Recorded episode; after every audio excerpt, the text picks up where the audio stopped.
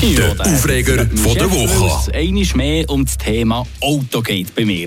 Aber ich kann einfach nicht anders. Ich muss jetzt das einfach mal mit euch zusammen besprechen. Es geht um Autos mit speziell viel Rössli unter der Motorhaube. Weil ich meine, geht es nur mir so? Oder ist euch das auch schon mal aufgefallen? Irgendwie braucht mittlerweile jeder Zweite, der ein neues Auto kauft, mindestens ein R oder ein GTI hinter auf dem Auto füdeln. Ich, ich sehe die ganze Zeit äh, so viele Leute auf der Straße, die ein Auto fahren mit 240 PS oder mehr, wo ich genau von weiss, die brauchen das niemals. Wenn man doch ein Schweizer Durchschnittsbürger ist und nicht ein Hobby wie zum Beispiel Reiten hat, dann gibt es doch keinen vernünftigen Grund, wieso dass man ein SUV braucht, das 250 km/h und schneller herbringt.